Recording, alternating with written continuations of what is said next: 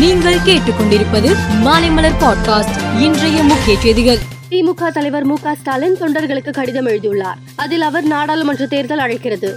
வாக்குச்சாவடி வீரர்களை ஆயுத்தமாகுங்கள் நாடாளுமன்ற தேர்தல் உரிய நேரத்திலும் வரலாம் முன்கூட்டியும் வரலாம். தேர்தல் எப்போது வந்தாலும் சந்திக்கின்ற வலிமையுடன் பணிகளை தொடர்ந்து மேற்கொள்ளுங்கள் என தெரிவித்துள்ளார். தமிழகத்தில் பத்து அம்ச கோரிக்கைகளை வலியுறுத்தி சோழிங்கநல்லூர் தொகுதிக்கு உட்பட்ட நூற்றி தொண்ணூத்தி எட்டாவது வார்டில் மாமன்ற உறுப்பினர் லியோ சுந்தரம் தலைமையில் நடந்த ஆர்ப்பாட்டத்தில் பாஜக மாநில தலைவர் அண்ணாமலை கலந்து கொண்டார். அப்போது பேசிய அவர் திமுக ஆட்சிக்கு வந்து இருபத்தி ஏழு மாதங்களிலும் எதுவும் செய்யவில்லை.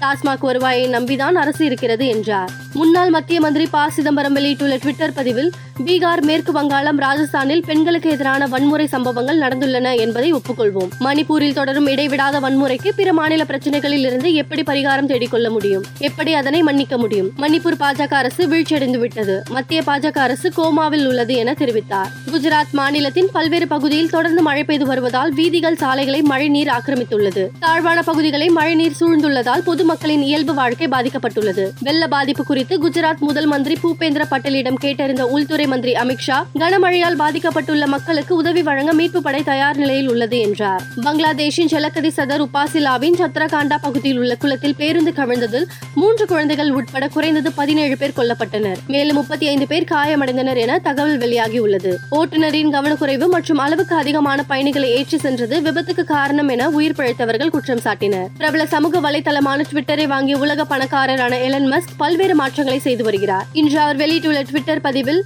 விரைவில் நாங்கள் ட்விட்டர் பிராண்டிற்கும் படிப்படியாக அனைத்து பறவைகளுக்கும் விடை கொடுக்கலாம். நல்ல போதுமான எக்ஸ் லோகோ இன்றிரவு வெளியிடப்பட்டால் அதனுடன் நாளை உலகம் முழுவதும் வருவோம் என தெரிவித்துள்ளார். கொரியா ஓபன் சர்வதேச பேட்மிண்டன் தொடரில் ஆடவர் இரட்டையர் பிரிவு இறுதிப் போட்டி இன்று நடந்தது. இதில் சாத்விக் சிராஜ் ஜோடி இந்தோனேஷியாவின் ஹால்பின் ஹார்டியாண்டோ ஜோடியை எதிர்கொண்டது. இந்த ஆட்டத்தில் சாத்விக் சிராஜ் ஜோடி பதினேழுக்கு இருபத்தி ஒன்று இருபத்தி ஒன்றுக்கு இருபத்தி மூன்று இருபத்தி ஒன்றுக்கு பதினான்கு என்ற செட் கணக்கில் வெற்றி பெற்று முதல் முறையாக கொரியா ஓபன் சாம்பியன் கோப்பையை கைப்பற்றியது. மேலும் செய்திகளுக்கு மாலை மலர் பாட்காஸ்டை பாருங்கள்.